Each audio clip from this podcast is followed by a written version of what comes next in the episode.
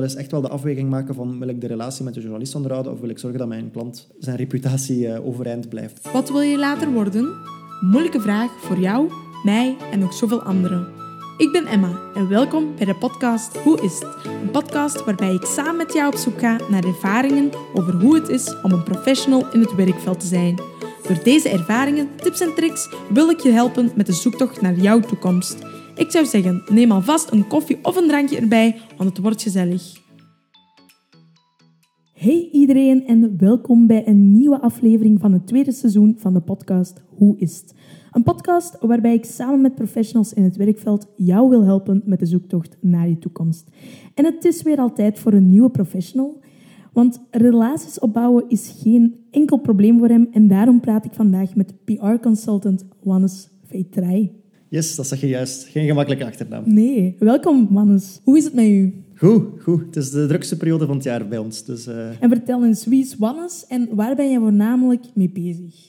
Ik ben Wannes, ik ben 23. Ik ben afkomstig uit West-Vlaanderen, maar ik probeer dat zo goed mogelijk te verbergen. Ik heb eh, in Leuven gestudeerd en nu woon ik ondertussen ook al bijna twee jaar in Brussel. Pal in het centrum, dichter bij de beurs.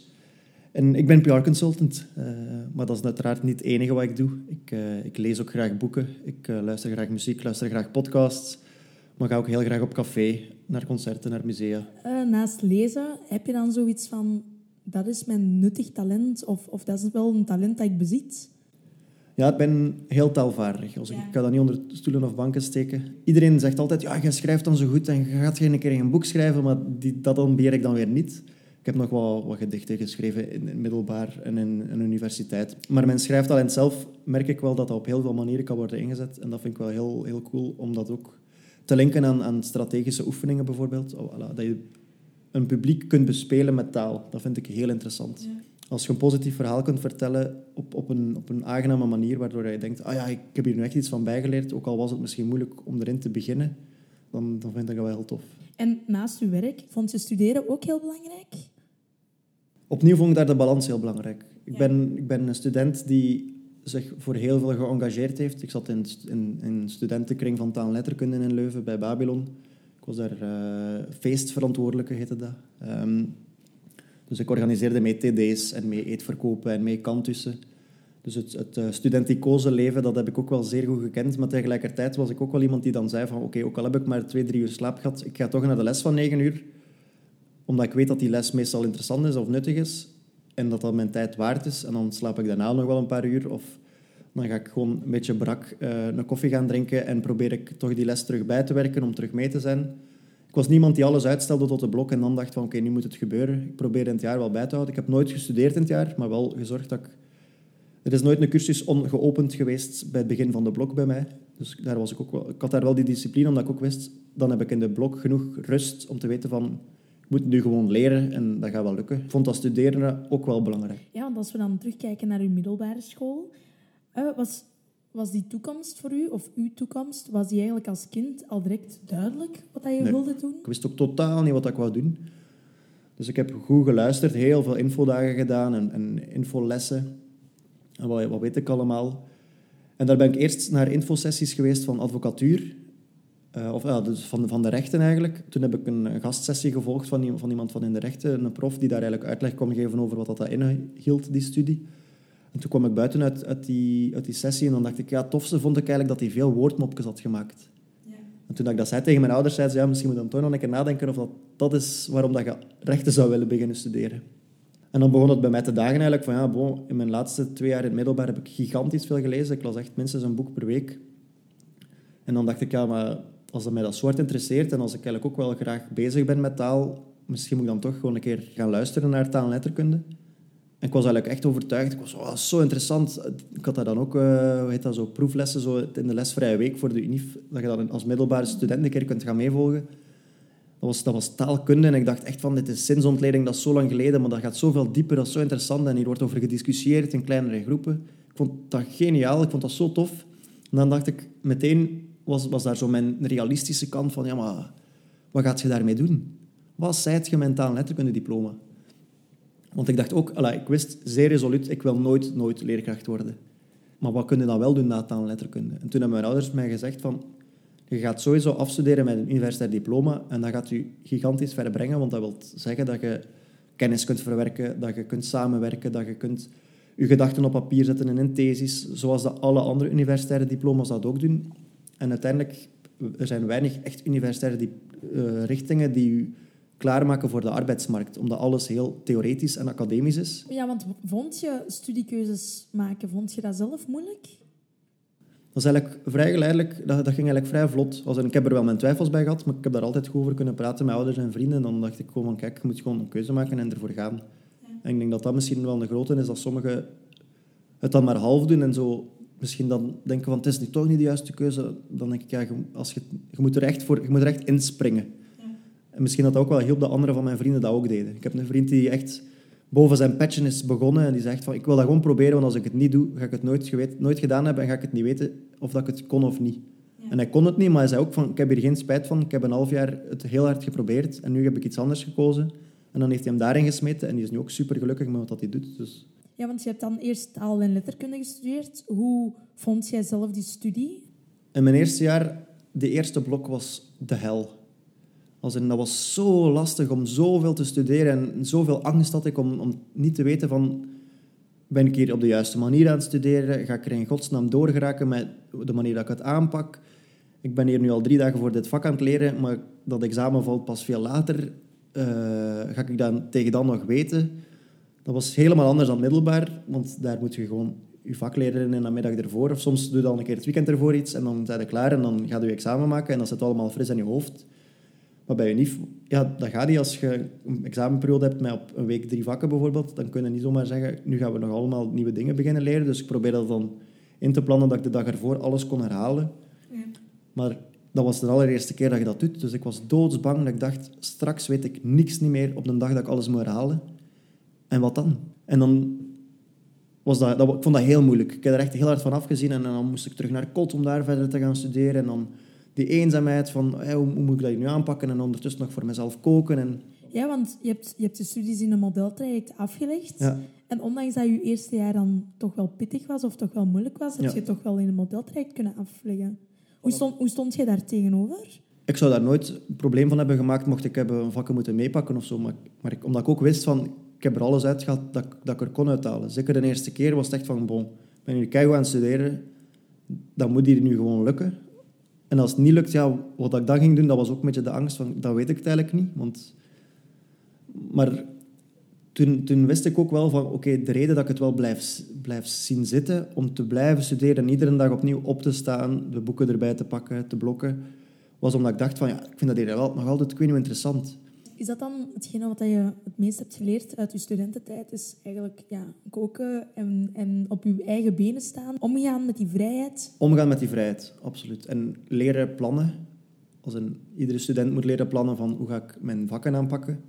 Maar ook op een groter niveau vond ik leren plannen van... Kijk, als ik de woensdag een TD moet organiseren, dan slaap ik de woensdagnacht niet. Maar wat gaan we dan de donderdag doen? En zo zorgen dat je niet van dag tot dag leeft dat is wat ik daar wel heb geleerd. En ook rekening houden met, als ik de zondag een familiefeest heb, dan moet ik zorgen dat ik toch in de week een keer iets voor school heb gedaan. Dus ik probeer dat al vooruit te plannen. En dat is iets wat, dat, wat dat het begin moeilijker gaat. Maar waar ik nu van merk, ja, als je begint te werken, moet je dat ook wel echt doen. De studententijd is zo fantastisch. En zoveel studenten hebben niet door hoe gigantisch tof dat al die vrijheid is en al die vrije uren dat je hebt. Maar dan denk ik, want nu is het gewoon ja, gewerkt. Ik ken een 9-to-5 job, so to say. Soms een keer wel langer door. Soms werkt een keer iets, iets kort af in het weekend bijvoorbeeld, maar het is wel degelijk zo dat ik niet de vrijheid heb van een een hele namiddag vrij om te gaan nadenken over wat ik wil koken of wat ik moet gaan kopen. Ik heb dat in het weekend, maar in het weekend probeer ik dan zoveel mogelijk leuke dingen te doen die niet de was, de plas en de boodschappen zijn. Dus ik denk dat dat iets is wat ik op het kotleven wel geleerd heb, is van het heft in eigen handen pakken. Want als je alleen woont, gaat je frigo niet vanzelf gevuld zijn en gaat, gaat je was niet vanzelf gedaan zijn en gaat je kot niet vanzelf gepoetst worden. Ja, want als student, je, je studeert dan, je gaat naar de les, maar dan doe je ook af en toe stages. Um, heb jij zelf stages gedaan tijdens je studies? In taal en letterkunde niet. Dus na taal en letterkunde heb ik dan nog bedrijfscommunicatie bijgedaan, omdat ik dacht, oké, ik wil in mijn laatste jaar niet meer heel dat studenticoze leven. Ik wil wel nog af en toe gaan feesten, maar ik wil ook me echt voorbereiden op het werkveld. Want ik wist na vier jaar studeren en dan nog een jaar erbij is een tweede master. Het was maar een master van één jaar. dacht ik bon, twee masters zal genoeg geweest zijn. Ik voelde dat zelf ook, dat ik wist van, nog een thesis, maar dan, uh, dan is het wel echt gedaan. En dan wist ik ook, bij bedrijfscommunicatie is er een verplichte stage.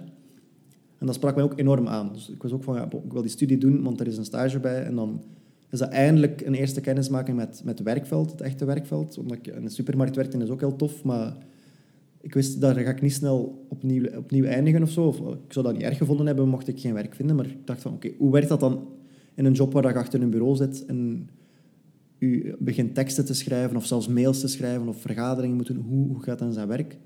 Dus daar heb ik een stage gedaan bij Ivook, waar ik nu ook werk. Hoe ben ik daar terechtgekomen? Eigenlijk, ja, het was, niet echt, het was niet gerecht van ik wilde de PR in. Het was eerder van oké, wat wil ik echt? En dat was, ik wil een stage in Brussel, want ik wil na vijf jaar Leuven wist ik, wil niet in Leuven blijven wonen, want dat is te studenticoos en in het weekend is er dood. Dus dan dacht ik, oké, Brussel, ik heb daar vrienden, ik vind dat een toffe stad. Ik wil mijn Frans terug uh, opkrikken wat, wat, wat is een betere plaats dan Brussel? Dus dat was mijn allereerste keuze van, we gaan een stageplek zoeken in Brusselse. En als dat niet lukt, dan kan ik in Leuven ook wel nog iets vinden dat ik echt wil doen binnen de communicatie bijvoorbeeld. Maar bon, het is bedrijfscommunicatie, dus het is sowieso iets in de communicatie dat je gaat doen. Een tweede belangrijke voorwaarde was, ik wil in een klein bedrijf stage doen. Want ik had vrienden die het jaar daarvoor bedrijfscommunicatie hadden gedaan en die zeiden, ik zat bij een groot bedrijf en hoewel dat, dat wel interessant en leerrijk was, heb ik toch het idee dat ik minder ervan heb kunnen bijleren of ervan heb kunnen genieten dan mensen die over vertellen over hun ervaring bij een kleiner bedrijf. Omdat je bij een kleiner bedrijf direct veel meer mocht doen, precies. Veel meer vrijheid krijgt of, of, of verantwoordelijkheid. Niet, niet rechtstreeks van, je blijft stagiair die, die iets komt bijleren, maar net omdat dat team zo klein is, pakken die je gewoon ook mee op vergaderingen, ook al zit daar een klant bij. Uh, zeggen die van, kijk, hier is een persbericht, jij mocht dat gewoon van begin tot einde schrijven doe het. Wij gaan het wel nalezen. En, en als er correcties zijn, dan, dan, gaan we samen met je kijken van wat kan er hier beter aan. Maar dan is het ook effectief uw persbericht, dat wordt de deur uitgestuurd. En dan dacht ik van, dat is zo fantastisch. Allee, ik wist niet dat dat ging gebeuren. Ik wist wel, een klein team gaat veel meer kans hebben dat ik heel veel voldoening haal uit wat ik doe. Want bij grote bedrijven denk ik dat je niet snel een persbericht op je eigen, helemaal from scratch met iemand mocht gaan bellen er was altijd wel een collega bij. Dus het is niet dat dat, voor die klant was van oei, er komt hier opeens een stagiair het werk overpakken, daar betaal ik toch niet voor. Het typische riddeltje. Maar gewoon het idee dat ik wist van een klein team en dan heb je ook veel gemakkelijker een band met alle collega's en kun je heel veel door de wandelgangen horen van ah ja, hoe zit dat hier nu precies? En ik heb heel veel vragen gesteld aan iedereen over alles, omdat ik wist van ja, die staan daar toch voor open als een er is hier geen hiërarchische structuur, er zijn hier geen processen waarbij je gewoon verplicht alle stappen moet doorlopen om alle goedkeuringen van manager X, Y, Z te gaan krijgen, zoals bij grotere bedrijven soms het geval is, wat dat soms ook moet, als je beursgenoteerd zit bijvoorbeeld. Maar dat waren mijn twee grote voorwaarden. Ik wil in Brussel en ik wil bij een klein bedrijf. En dan ben ik in de lijst van mogelijke bedrijven beginnen zoeken. Ik had er ook zelf een paar. Ik had een uh, creatief bureau in Brusselse. En dan bij Ivo ook geprobeerd en daar op gesprek gekomen. En dan zag ik dat eigenlijk wel heel hard zitten. Omdat ik ook wist van, kijk, ik wil sowieso iets doen waar ik veel kan schrijven. En ja, bon, dat was ook een beetje... Dat was, want dat was onduidelijk bij mij toen ik begon. Omdat ik was... Dat is PR, maar ik wist eigenlijk niet goed wat dat PR was. Dus bij bedrijfscommunicatie gaat dat veel meer over het strategische, academische eerst en over hoe, hoe, wat moet je doen bij crisiscommunicatie. Wat staat er in wetenschappelijke literatuur over eerdere crisiscommunicatie? Eerder dan de hands-on approach, een typische eh, term uit het werkveld. Maar dan dacht ik van ja, wat houdt PR dan net in? Want daar hadden we eigenlijk niks over gezien in de lessen, behalve van hoe stelt je een persbericht op. Maar dat was het. Ja, want wat heb je dan zo het meest geleerd uit heel die stage? Het feit, ik heb geleerd wat PR inhoudt. Namelijk dat dat veel meer is dan enkel persberichten schrijven. Ehm, ik heb geleerd over hoe dat je communiceert naar klanten en naar journalisten toe. Dat vond ik een heel belangrijke. Want dat lijkt super vanzelfsprekend een mail sturen. Maar een mail stuurde nooit zomaar. Je moet altijd nadenken over hoe komt dat binnen bij de klant en hoe verwoord je iets op een manier dat voor de klant ehm, overkomt als we zijn ermee bezig. Want dan zag ik heel snel, als PR-consultant heb je heel veel verschillende klanten en moet je al die balkjes hoog houden bij met verschillende activiteiten, verschillende projecten. Maar tegelijkertijd is de klant altijd koning. Net zoals dat in de supermarkt bijvoorbeeld zo is. Maar in de supermarkt is het heel gemakkelijk om te zeggen, ik ben nu bezig met die klant, dus de rest moet wachten. En die zien dat ook, want je kunt geen twee klanten tegelijk bedienen. Terwijl als PR-consultant doe je dat in principe wel. En je mocht nooit zeggen, ik heb het te druk voor u. Want die klant zegt, ja, maar ik betaal u toch ook elke maand zoveel uur. Dus hoezo heb je te druk voor mij? Je zit nog niet aan je uren. En dan heb ik geleerd hoe dat je strategisch dingen kunt verwoorden naar je klanten toe. Hoe dat je kunt zeggen van, kijk, hoe dat je zelf tijd moet, win, moet, moet kopen. En dat had ik in een universiteit nooit geleerd in de lessen zelf. Want daar krijg je gewoon een deadline opgelegd en moet je gewoon effectief die deadline volgen. Maar wanneer dat je jezelf deadline moet opleggen, als, als er iemand vraagt tegen wanneer is dat af, en je zegt tegen overmorgen en het is overmorgen niet af, dan jaagt je jezelf op voor niks eigenlijk. En dat is een van, van de belangrijke lessen dat ik geleerd heb, is je moet je eigen planning maken en zorgen dat, dat je eigen planning gaat passen. En, en rekening houden met onvoorziene, onvoorziene dingen. Want ja, veel, veel studenten die voelen zich niet klaar om na het studeren te gaan, te gaan werken. Want je hebt dan een extra master ook nog eens gedaan. Bepaalde die extra master dat je zoiets had van, alright, ik wil gaan werken? Ja, absoluut. Na twee masters had ik het ook wel echt gezien. Ik was van, bon, het studentenleven, vijf jaar, het is goed geweest. Mijn laatste blok was echt van... Dat was niet meer zo'n zware blok, omdat dat gewoon nog taalvakken waren en dan, en dan een thesis. Net omdat die stage daartussen zat. Ja. Maar ik wist ook wel van, bon, het is genoeg geweest om ieder jaar in twee periodes of drie periodes te moeten blokken. Om echt volgens dat ritme te gaan te leven van eh, de feestdagen niet kunnen doen en, en altijd maar studeren en, vak, en de lessen doen. Want ja, nadien, uh, je bent afgestudeerd, je gaat werk zoeken. Hoe verliep die zoektocht voor u? Ik heb uh, echt uh, heel, het groot lot getrokken, denk ik. Ik heb stage gedaan bij Evoke. En tegen het einde van mijn stage vroegen ze... Ja, maar wat doet jij deze zomer?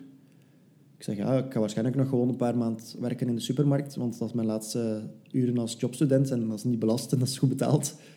En toen zeiden ze, ja, maar als, als wij u nu een job zouden aanbieden, zouden daar dan geen interesse in hebben? En dan was ik zo, ah ja, absoluut. Want ik voelde mij er goed thuis, klein team. Ik vond de taken dat ik mocht doen super tof. Ik wist ook van, er zijn nog heel veel dingen dat ik kan leren.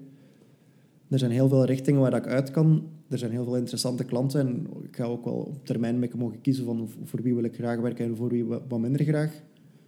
Dus ik heb eigenlijk gewoon gezegd, ja, ik vind jullie tof, ik vind het team tof, ik vind de job tof, let's go. En hoe zou je dan zelf je eigen pad richting je huidige functie als PR-consultant zelf beschrijven? Dat was eigenlijk bijna een rechte lijn. Ja, vanzelfsprekend een beetje. Vanzelfsprekend misschien niet per se, maar wel gewoon heel vlot. Als in, eenmaal dat ik die stage had, had verzilverd, dan beginde gewoon aan je eerste stagedag. En op stagedag twee wist ik al van, bon, dat is hier, ik weet niet tof, mag hier persberichten schrijven. Ik ga nog zoveel bijleren.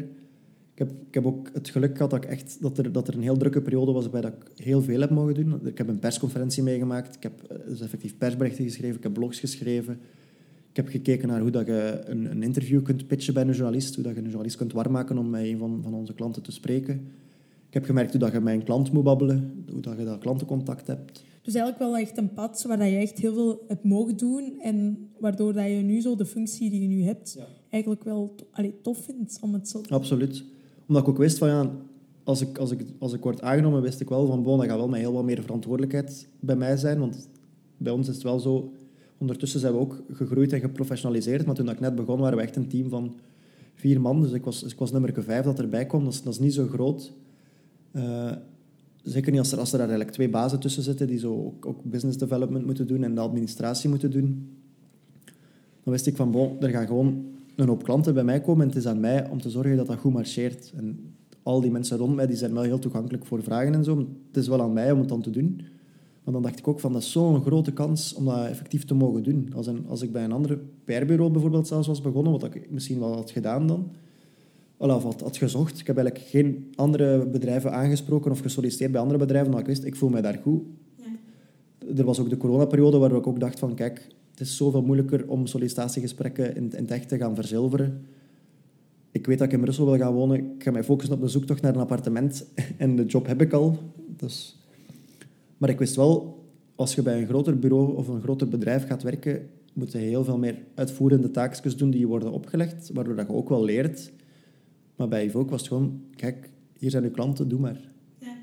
En dan, je wordt voor de leeuwen gegooid. Hè. Maar dan dacht ik ook, ik weet, ik weet dat dat gaat gebeuren en ik weet dat dat gaat lukken. En dan dacht ik ook zo nice. Ik mag echt mijn eigen weg gaan zoeken binnen het bedrijf. Dus dat was echt... de, de lijn naar PR Consultant was, was vrij recht. En dat is ook gigantisch veranderd. Dus ik denk dat de rechte lijn naar mijn beginstappen als PR Consultant en naar waar ik nu ben... Ik ben nog steeds gewoon PR Consultant. Maar dat ik daar wel veel andere accenten heb ingelegd. Ik ben begonnen als iemand die heel graag schreef. Dat doe ik nog altijd graag. Maar ik schrijf gewoon veel minder. Omdat ik mij op veel meer andere taken focus. Daar is het een beetje een kronkelpad geweest om te kijken van wat vind ik nu eigenlijk tof. Maar dat, dat wijst zichzelf wel uit. En daar heb ik ook wel de kans gekregen om gewoon mijn eigen ding te doen. En te zeggen van, tegen de baas van, kijk, ik wil graag meer mijn collega's gewoon helpen, omdat ik merk dat ik daar wel goed in ben. Om te zeggen van, kijk, je, moet het, je pakt het best zo aan en je kunt bij mij terecht voor hulp. En dan zeggen de baas, het is goed, we gaan een paar klanten bij je wegpakken, zodat je er ook tijd voor hebt.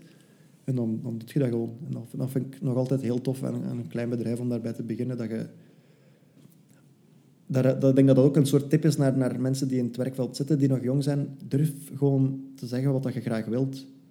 Je gaat het misschien niet altijd direct krijgen, hè, maar je bazen of je, of leidinggevenden gaan er wel rekening mee houden. Zo op een of andere manier als je zegt van ik schrijf heel graag en ik wil alleen maar schrijven, dan gaan ze op een of andere manier wel proberen te zorgen dat je meer kunt schrijven. En als je zegt, ja, maar ik vind dat schrijven eigenlijk een beetje lastig, dan kijken ze wel hoe dat je meer andere dingen kunt doen. Ja, want ik ben, ik ben echt wel zeker dat de helft van de doelgroep eigenlijk niet weet wat public relations is. Ja. Hoe zou jij public relations aan anderen die totaal niet weten wat dat public relations is uitleggen? Want ja, ik weet dat wel, maar ja, ik denk dat er heel veel dat nog niet weten. Ja, dat is een beetje de hamvraag. Hè. PR, wat is dat toch? Schrijf jij dan artikels voor een gazet? Dan zeg ik niet, niet rechtstreeks. Ik denk, denk dat dat een beetje... Ja, samenvat nu niet. PR, dat is zorgen dat bedrijven of personen in nieuws aan bod komen. En dat kan op heel veel manieren. Dat kan via een persbericht met hard nieuws, waardoor dat een journalist zegt, ah, dat is interessant, ik ga daar ook een artikel over schrijven. Dat kan met een interview, waarbij dat je zegt, mijn klant is heel hard een expert op het vlak van phishing. En als, je, als er in het nieuws over phishing wordt gesproken, dan is dat nu om te zeggen tegen de journalist, babbelt met die persoon, want die weet daar veel over. Maar dat is ook persconferenties organiseren. Bijvoorbeeld een van onze klanten die installeert een nieuwe CT-scanner in een ziekenhuis. Dan, zeg je, dan trommelt je de pers op en dan zeg je... Kom allemaal kijken, kom, pak je camera mee, uh, pak je filmploeg mee. Ze gaan dat daar installeren, je gaat zien hoe dat, dat werkt. Je kunt mensen interviewen. Dus eigenlijk maken wij mee het nieuws. En dat, dat klinkt een beetje voos, maar dat effectief hoe dat, dat werkt. Als, als, je, als je je gazet openslaat of als je op, op VRT Nieuws scrolt, de dingen rond de politiek die worden gestuurd door de PR-verantwoordelijken van de politieke partijen, van de ministers. De dingen van bedrijfsnieuws die worden heel vaak mee ingestoken vanuit de, een PR-hoek van iemand die die journalist heeft aangesproken met dit is nieuws gebeurd bij dit bedrijf. De grens tussen reclame en nieuws, met verschil dat je vanuit PR altijd weet dat niet commercieel bedoeld is. De bedoeling is dat de klant er goed uitkomt en dat je zegt van, ah ja, als die mens daar zoveel over weet, moet ik misschien toch een keer daarbij gaan aankloppen als ik ook zoiets wil doen. Maar het verschil met reclame is dat hij niet gewoon zegt, ik ben een bakker en mijn broden zijn de beste. Dat is reclame. Of maar dan meestal iets creatiever ingevuld. Terwijl PR is zeggen van, de bakker heeft net zijn tweede vestiging geopend. Waardoor je denkt, ah ja, als hij een tweede vestiging kan open doen, dan zal de eerste vestiging wel goed draaien, dus zal wel marcheren. Als en zitten heel veel tussenstappen in om tot die redenering te komen. En dan, vandaar dat we bij Pierre altijd zeggen, het is geen harde marketing. Je kunt niet zeggen, als je er zoveel geld insteekt, dat er zoveel mensen gaan, gaan klikken op een artikel, wat dat heel vaak het geval is bij marketingdingen of bij social media ads. Dat je weet van, Zalando wel weten hoeveel mensen dat er op die schoen gaan klikken en die schoen ook effectief gaan kopen. Bij ons is dat veel meer vloe. Omdat je gewoon zegt, wij maken het verhaal rond waarom dat Zalando bijvoorbeeld een heel goede uh, aanbieder is van kledij. En dan is de bedoeling dat mensen uiteindelijk gaan zoeken naar Zalando, die site gaan vinden en dan heel misschien iets gaan kopen. Maar we zijn echt de allereerste stap om bedrijven in de, in de pers te krijgen, om naamsbekendheid te creëren voor die bedrijven. Ja, want je hebt dan zo het cliché van PR-consultants. Ja, dat is, wat is eigenlijk PR? Dat is eigenlijk enkel persberichten schrijven.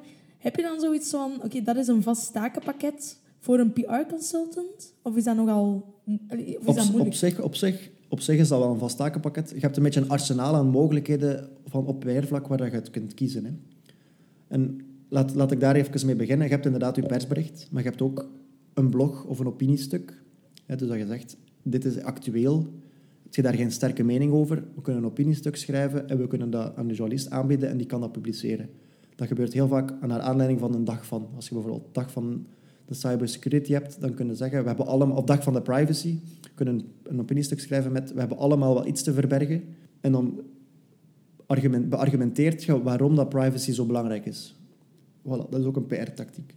Je hebt dan ook nog interviews. Hè.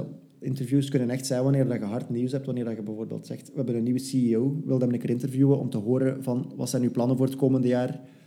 Wat, wat waren uw eerdere functies? Waarom zet je bij dit bedrijf terechtgekomen? En dan heb je ook, ook het, het proactieve deel waarbij dat je gewoon in het nieuws kijkt wat er al aan bod komt. En dan journalisten gaat aanspreken met... Je hebt net een artikel geschreven over dit onderwerp. Een, van, een, van, een bedrijf is hier ook mee bezig en ze hebben ook een expert. Als je de volgende keer nog een stuk schrijft hierover, wilt je misschien met hem spreken om te weten wat dat zijn visie daarop is. Dus dat is opnieuw een interview zonder dat er echt hard nieuws is. Dus dat is zo'n beetje uw arsenaal. Denk, er zijn ook nog persconferenties. Dat is ook een van de tools. Dat is iets wat dan minder en minder wordt gebruikt omdat journalisten heel veel werk hebben. Redacties worden kleiner, dus ze hebben minder tijd om zich te gaan verplaatsen. Maar als je echt iets kunt tonen, als je kunt zeggen... Om het, om het voorbeeld te geven van een autobouwer, een, een Volvo, een Audi, die zegt we hebben echt een heel nieuwe auto, een nieuw, elektrisch model. Komt dan een keer bekijken, dan hebben de journalisten die daar nog vooraf komen. Maar dat, dat gebeurt minder en minder. Dus dat is een beetje je arsenaal waar je uit kiest. En je takenpakket als PR-consultant is om dat arsenaal zo goed mogelijk te benutten. En wat doe je dan op een dagelijkse basis is het nieuws lezen. Heel veel nieuws lezen. Alle mogelijke nieuwsites en vakmedia's, eh, vakmedia dat er bestaan lezen. Kijken of dat daar haakjes zijn waar je op kunt springen om je klant aan te linken. Ook heel vaak babbelen met je klant. Om te horen van, heb je nog een nieuw klantenverhaal bijvoorbeeld? Dat is ook een belangrijke. Uh, iemand die tevreden is over wat er gebeurd is dankzij de samenwerking. Um, luisteren naar van, ah ja, gaan jullie nog op, op events staan? Of, of hebben jullie toffe ideeën waar jullie mee bezig zijn, die ook interessant zijn om bijvoorbeeld een journalist te zeggen van, kijk, heb je al gehoord van de nieuwste trend? Want iemand moet met die trends komen. En als wij zeggen, volgens ons is dit een nieuwe trend, en we hebben al vaak gezegd dat die persoon een expert is, dan gaat die journalist zeggen, ah ja. Dus dat is zo'n beetje je dagelijks takenpakket, is heel veel de media lezen, contact met klanten, en dan ook gewoon uitvoeren hè, als een UPR-arsenaal je moet effectief een mail schrijven naar een journalist of een journalist bellen of een persbericht schrijven. Dat moet ook uiteraard gebeuren. Hè. Ja, want je hebt heel veel contact met, met heel veel journalisten. Is dat ook al wel eens gebeurd dat je met in de clinch lag of dat je zoiets had van ah ja, nee, ik heb totaal geen goede relatie of geen goede indruk bij die journalist achtergelaten? Dat gebeurt. Dat is pijnlijk. Dat, dat, is, dat ligt soms niet altijd aan, aan de PR-consultants, maar soms aan, aan, de, aan een verkeerde verwachting dus dat, dat is iets waar we wel heel hard proberen op te letten, is als je een journalist iets aanbiedt, dat je het ook kunt waarmaken. Als je zegt van, ik kan iemand aanbieden die alles weet over kwantumfysica, en je zet daar iemand tegenover die nog niet weet wat, wie dat Einstein was, om, een, om het heel cru te stellen, dan gaat het er niet geraken. En dan gaat die journalist heel teleurgesteld zijn en kwaad zijn op je van, ik heb tijd vrijgemaakt om iemand te babbelen die er eigenlijk niets van kent. Dat kan toch niet? Maar soms komt het effectief wel tegen dat een journalist iets denk van, kijk, ik ben op mijn honger blijven zitten en ik ben eigenlijk niet wijzer geworden met het interview dat ik heb gehad. Wat dat er eigenlijk vaker gebeurt, is dat journalisten iets verkeerd begrijpen. En dan is de klant die boos is op ons, omdat hij zegt, ja, dat artikel is verschenen, maar wat erin staat, klopt niet. En dan is het aan ons om die journalisten wel te zeggen, ja, je hebt het toch met verkeerd begrepen en het zou eigenlijk moeten rechtgezet worden. En, en dan, soms gebeurt het dan dat die journalist zegt, nee, ik vind dat, dat die mens dat zo heeft uitgelegd. En dan is het een beetje schipperen tussen hoe houden de journalist tevreden? Want je mocht die ook niet afschieten en zeggen, je kunt er niks van, want dan kunnen die nooit meer aanspreken. En er zijn niet meer zoveel journalisten, zeker niet in... Wij zitten in een technologielandschap, dus dat zijn niet zo de VRT's van, van, van deze wereld, maar dat zijn echt vakmedia die kleiner zijn en waarvan dat er bij de VRT werd er 60, ik weet eigenlijk niet, werd er heel veel volk, bij de VTM ook, bij HLN ook, bij de Standaard ook. En dan nog een keer een heleboel freelancers. Maar echte vakbladen rond technologie, daar werd er zes, zeven man op een grote redactie. Want ja, denk je dat dat dan zo een van de belangrijkste elementen is? Bijvoorbeeld die miscommunicatie met de journalisten te beperken? Ja, dat is, ook, dat is, dat is heel vaak het geval. Denk, als je echt een, PR, een PR-bedrijf inschakelt, is dat om heel vaak aan bod te komen in de pers op een positieve manier. En dan leert je ook, dan, onze klanten bieden wij soms ook mediatraining aan om te zorgen dat je geen miscommunicatie hebt met de journalist. We scheppen ook altijd de verwachtingen heel duidelijk van, kijk, die journalist is, is iemand die doorvraagt, dus wees voorbereid. Of die journalist laat zijn stukken niet nalezen.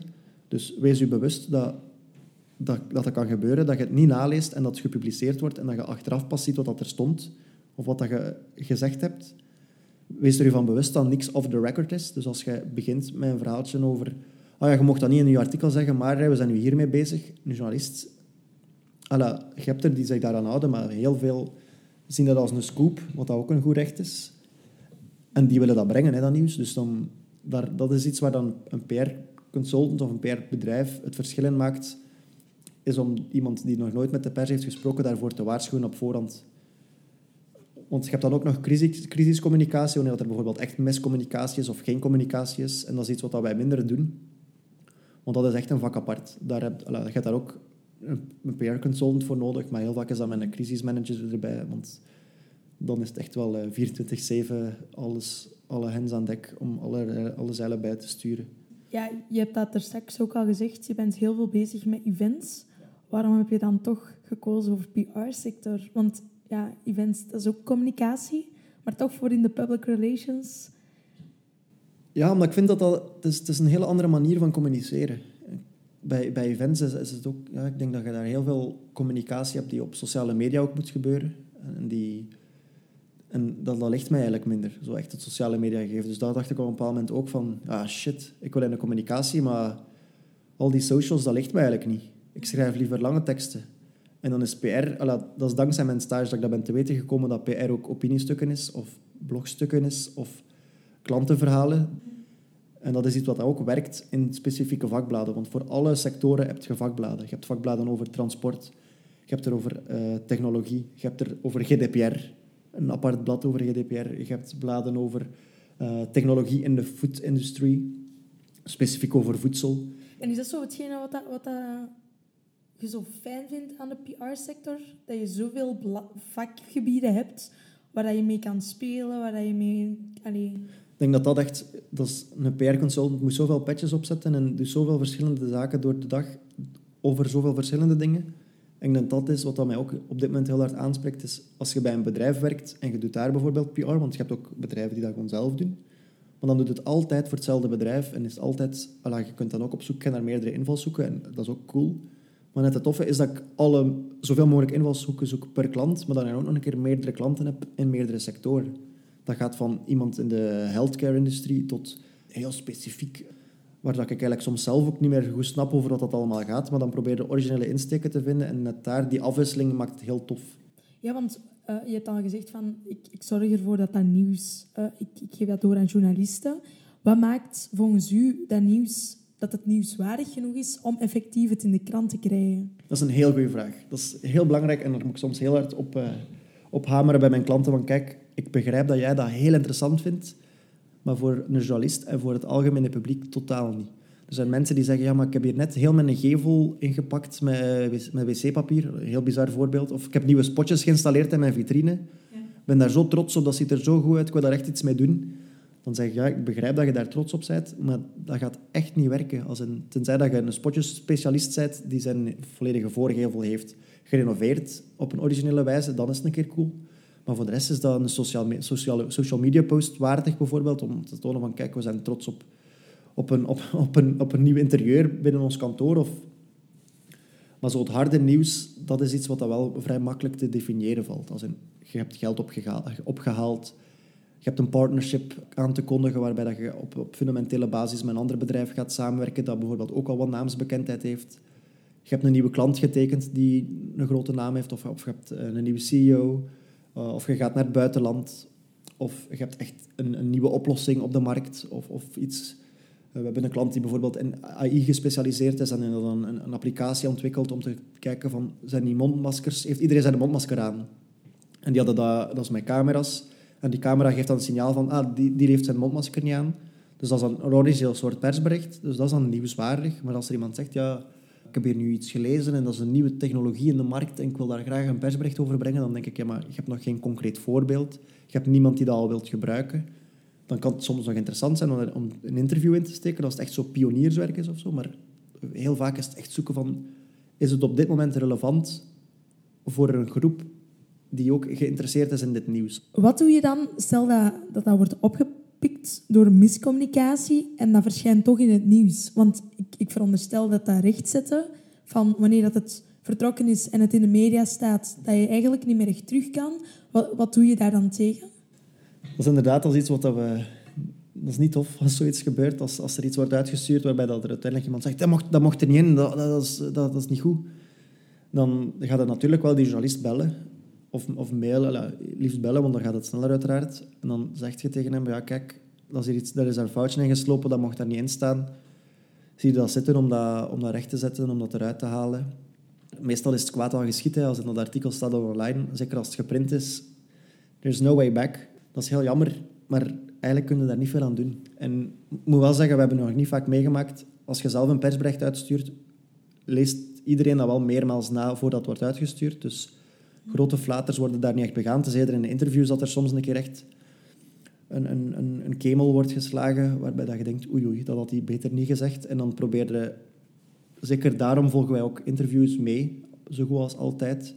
Dat we kunnen zeggen van, kijk, beste journalist, Allah, heeft dat niet wel gezegd, maar allee, stond een beetje genade. Had dat zo niet bedoeld, of uh, misschien moeten we het toch gewoon even volledig laten varen.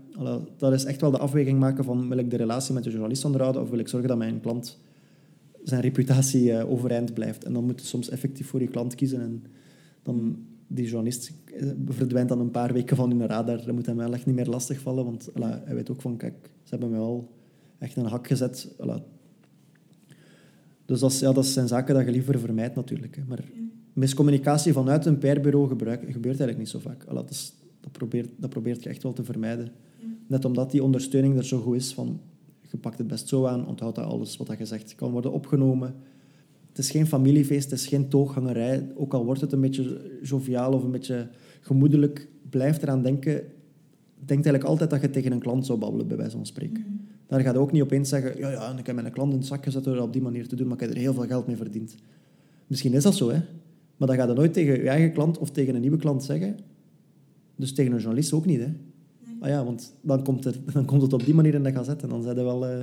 Dan zijn gezien, hè. Ja. ja. ja een PR-consultant, welke eigenschappen zou die moeten hebben? Stressbestendig, planmatig. Als in, je moet zorgen dat je heel veel verschillende dingen tegelijkertijd kunt lopende houden. En kunt onthouden van, oké, dat is voor vandaag prioritair. Maar ik mag niet vergeten dat ik nog drie andere dingen te doen heb voor drie andere klanten. Dus echt het over, eh, iemand die structureel is, die, die het overzicht kan bewaren, die niet, zelf niet weet waar, dat, waar dat zijn hoofd staat, want dan geraakt je er niet. En iemand die liefst ook goed kan schrijven en, durft bellen. Of durft, durft zijn een telefoon pakken en zeggen tegen een journalist durven bellen. Of als je gebeld wordt, durven oppakken. Want dat, dat, heel veel mensen die durven dat precies niet meer bellen. Maar dat is zo belangrijk. zeker als er bijvoorbeeld miscommunicatie is, dat je gewoon je telefoon pakt en zegt tegen de journalist... Kijk, best dat je het misbegrepen hebt, laten we dat even uh, rechtzetten, nog voordat het gepubliceerd wordt bijvoorbeeld. Of naar een klant ook van, uh, ik heb het gevoel dat je kwaad zet in de laatste mail. Uh, lees ik dat in een mail of is dat gewoon omdat je even te druk hebt en dat je totaal niet kwaad zet, maar gewoon niet goed weet hoe dat je iets rustig moet verwoorden? Ja, want heel veel jongeren die hebben eigenlijk heel veel bang, om, ja, heel veel schrik om te bellen. Had je dat ook toen, toen je begon?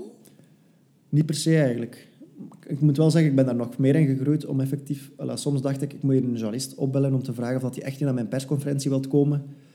Dan dacht ik wel, ja, dat voelt een beetje vervelend, hè, want je, je, vraagt, je hebt die mensen een mail gestuurd en dan nog een reminder gestuurd. E-mail werkt, hè. Uh, ja. Dat is een beetje de ambetantigheid als, als PR-consult, waar ik... Een beetje het nadeel aan de job, dat je soms echt wel met je nek moet uitsteken en telefoontjes moet doen die niet zo prettig zijn. Van, het is wel echt interessant voor het doelpubliek. Zijn zeker dat je er niks mee wilt doen of, of wil er niet nog wat extra input door een keer met iemand te babbelen? Dat zijn telefoontjes waarbij je echt probeert te, sleuren aan die journalist van schrijf een artikel hierover. Maar voor, voor algemene belletjes ben ik echt van bel gewoon. Als het is zoveel gemakkelijker opgelost. Soms denk ik soms ook van, kijk, als ik dat hier allemaal op mail moet uitleggen, dat gaat mij zoveel tijd kosten. En ik moet zo goed nadenken over de verwoording, omdat het soms delicaat is. Omdat een klant soms zegt, ik wil dat echt zo niet erin. En dan moet ik zeggen, ja, maar wij adviseren om dat wel echt zo te doen, of het gaat niet lukken. Want wij denken met een journalistieke bril en de klant denkt heel vaak met een commerciële bril. En dan, als je dan over en weer begint te mailen, dan kunnen dagen bezig zijn. Dan, dan moeten we gewoon een telefoon pakken en zeggen, kijk, wij zeggen echt dat het zo moet daar moeten dan ook diplomatisch in zijn. Hè. Dan moeten zeggen, kunnen compromis zoeken, maar dan, dan is het veel gemakkelijker om dat telefonisch te doen op te blijven over het meer mailen, om, om elkaar eigenlijk kwaad te maken. Als, als je een mail binnenkrijgt, je kunt vloeken. Hè. Zeg van, godverdomme, er is hij weer, wat een ambetanterik. En ze verstaan het echt niet. Maar als je een telefoon pakt, je gaat niet tegen die mensen zeggen, wat, wat denkt je eigenlijk wel? Je kent er niks van. Nee, want... En dan komt er veel gemakkelijker tot een compromis. Ja. Als we dan nu uh, je, je, je functie als PR-consultant, stagiair bekijken ten opzichte van nu, wat denk je dat je het meest hebt geleerd uit heel die periode? Ik heb denk ik... Oh, dat is een heftige vraag, precies. Ik ben denk ik op alle vlakken gegroeid wel. Als in, doordat je heel veel... Ik heb alles ondertussen minstens tien keer gedaan. Dus ik ben beter geworden in persberichten schrijven. Dat gaat heel vlot. Ik ben ook vooral heel veel beter geworden in luisteren naar de klant. Om te ontdekken van, ah ja, maar die babbelt daar zo over. Maar eigenlijk, als ik dat op een andere manier draai, is dat dan wel journalistiek relevant. Een beetje collegiaal met elkaar en toch niet te informeel. Um, de balans, de, juiste, balans, de juiste balans zoeken. En ook gewoon heel veel geleerd over wat is de juiste, wat is de juiste PR-tool en het PR-arsenaal op het juiste moment. En, en ook vooral heel veel bijgeleerd over het medialandschap. Ondertussen ken ik heel veel journalisten bij naam. Zij kennen mij niet allemaal per se bij naam. Maar ik weet wel van, bon, die schrijft echt daarover. Die gaat dat interessant vinden. En dan, dat helpt wel om, om je werk efficiënter te kunnen doen na verloop van tijd. En als we nu de tijd zouden terugdraaien, heb je dan spijt dat je voor de PR-sector hebt gekozen om in te werken? Nee, alles behalve eigenlijk. Ik, denk, ik ben heel blij met wat ik doe. Heel blij omdat het heel, heel divers is. Heel veel verschillende taken, heel veel verschillende patches. Als in de ene dag kan ik effectief op de trein springen voor een persconferentie in een ziekenhuis. De andere dag uh, werk ik een volledige dag aan een blog of van een opiniestuk waarbij dat ik eerst een uur heb gebabbeld met een mens die ik weet niet hoe gepassioneerd was over een onderwerp dat mij in principe persoonlijk bijvoorbeeld totaal niet ligt. Of waar dat ik denk van, ik weet daar niks over, het interesseert mij ook niet per se, ik zou er nooit zelf een blog over lezen. Wat zou je dan anderen aanraden die heel graag in de PR-sector zouden willen werken of willen belanden? Vraag, eh, probeer een stage te fixen. Of gewoon beginnen solliciteren, gewoon doen. En, en heb lef om, om nieuwe ideeën uit te spreken. Ik denk dat dat een hele grote tip is. Heel veel PR-bureaus die zijn zodanig... Die, die, die weten wat dat werkt. Waardoor dat je soms een innovatief idee, dat, dat je er niet meer aan denkt om, om een keer iets nieuws te proberen. Dat je gewoon zegt, bon, nieuws, persbericht, perslijst, journalisten aanspreken, uh, interview fixen, klaar. Maar ondertussen, de journalistieke wereld en de mediatieke wereld staat ook niet stil. Video wordt veel belangrijker, podcasts worden belangrijker. En ik denk dat dat is wat dat je niet, niet mocht verliezen. En waarmee dat je ook moet durven binnenkomen, zelfs als, als jonkie, zo te zeggen, dat je moet durven zeggen tegen je leidinggever of tegen je collega's. En als we dat nu een keer zo zouden doen, en misschien gaat afgekaatst worden, hè, maar dan nog gaat dat je collega's wel dwingen om na te denken van, ah ja, we staan daar niet meer bij stil, omdat het zo'n gewente is. En dat, is bij zoveel, dat zijn alle sectoren zo, dat er processen ontstaan en dat je gewoon routineus begint te gaan. Maar uiteindelijk zitten er soms zoveel pareltjes en, en nieuwe ideeën in jong, in jong volk, dat ik denk van, gewoon, gewoon doen. Gewoon durven zeggen van, kom, we gaan dat gewoon op die manier een keer proberen. Heb je nu zo momenteel nog ambities van daar wil ik geraken? Binnen dit en vijf jaar bijvoorbeeld? Dus uh, op dit moment ben ik nog altijd PR-consultant. Binnen ons bedrijf hebben we ook PR-directors, die dan echt strategische lijnen uitzetten. Dus op dit moment schipper ik daar zo wat tussen. Mm Als en ik probeer mijn collega's al, al, hulp te bieden bij dagelijkse taken over structuur van een persbericht of over, ah ja, je hebt dit nieuws, hoe gaat je dat aanpakken of hoe gaat je dat naar buiten brengen? Dat is al een beetje het luik van een PR-director. Maar tegelijkertijd heb ik nog mijn eigen klanten, doe ik daar heel veel uitvoerend werk voor. Dus ik schrijf ook nog steeds persberichten, ik, ik lees ook nog steeds alt nieuws om te kijken wat er gebeurt. Dat vind ik ook nog steeds heel tof. Maar ik denk dat ik wel op termijn wil evolueren naar zo echt iemand die nog meer klanten heeft, die heel, heel veel denkt vanuit het nieuws. Oh ja, dat is een invalshoek dat we kunnen gebruiken. Dat is een invalshoek dat we kunnen gebruiken. Dat is iets waar we kunnen aanhaken. Zo meer het strategische meer eigenlijk het dan uitvoerend eigenlijk. Dat is, dat, is, dat is waar ik wel graag naartoe wil. Omdat ik ook merk dat dat, zo, dat, dat meegeven en dat, dat, dat leren aan, aan nieuwe collega's, want er zijn er nu bij ons recent twee gestart, waarvan al eentje ervaring heeft in de PR-wereld en een andere totaal niet. Die heeft ervaring in de communicatie, maar die zegt van... waarom gaan we nu een persbericht schrijven en, en waarom is een klantenverhaal nu het interessant om daar een interview over te, op te zetten? Ik vind dat super interessant om dat mee te geven en om, om dat uit te leggen aan die collega's, maar ook aan klanten bijvoorbeeld. Dus nieuwe klanten bijvoorbeeld benaderen en zeggen van waarom moet je nu investeren in PR? Maar tegelijkertijd wil ik mijn voeling wel niet verliezen. Dus mijn ambitie is wel om nooit te stoppen met schrijven of zo. Als ik zou dat jammer vinden, want ik schrijf nog steeds graag. En als je alleen maar strategie doet, dan beginnen op een bepaald moment, denk ik, ook de journalisten... Je moet altijd in contact blijven met de journalisten om te weten hoe dat zij evolueren en waar dat zij interesse in hebben. Ja, voordat we gaan afsluiten, wil ik je eigenlijk nog één vraag stellen. En die vraag is, welke laatste gouden tip zou jij aan anderen willen meegeven die totaal nog niet weten wat dat ze willen doen? Of waar dat ze, ja, ze weten nog niet waar hun toekomst ligt? Misschien is dat geen goede tip, als je het nog niet weet, maar kies met je hart. Als een, als, zelfs al weet je nog niet zeker of dat echt je passie is, maar als je denkt, ik heb daar een beetje interesse voor, doe het gewoon. Ik heb dat zelf heel hard gemerkt, dat ik dacht van taal, hoe ga, rationeel gezien dacht ik mijn diploma taal letterkunde, waar ik daarmee geraken. Maar ik heb dat heel graag gedaan en uiteindelijk heb ik gaandeweg door mijn studies ontdekt van, kan daar dit mee gaan doen, of kan daar dat mee gaan doen. En dan ga je wel iets vinden wat je bij je ligt, dat je wilt doen. En beseft ook, geen enkele job is ooit voor de rest van je leven. Dat is zo hard achterhaald. Als in elke job evolueert zo snel, is al één iets. En ten tweede, het is zo hard aanvaard om gewoon te veranderen van bedrijf als je het niet meer graag doet. Je moet daar niet meer mee inzetten. De tijd dat je 40 jaar lang bij hetzelfde bedrijf werkt, is passé. En, en durf die sprong wagen, op, op eender welk moment. Uh, ik denk dat dat... Alla, zet, zet je eigen mentale gezondheid daar ook voorop. Als je het gevoel hebt van, dit is eigenlijk niet meer wat dat mijn hart, waar dat mijn hart warm van wordt, ook al was dat in het begin wel, kijk dan of dat je binnen je functie of binnen je studie kunt heroriënteren door andere keuzevakken te kiezen of door een andere invulling van de job te krijgen. Of verandert gewoon. Als een, alla, denk er alsjeblieft wel twee keer over na en, en spring niet iedere week op iets anders, maar durft veranderen. Ik denk dat dat mijn, mijn gouden tip van de dag is.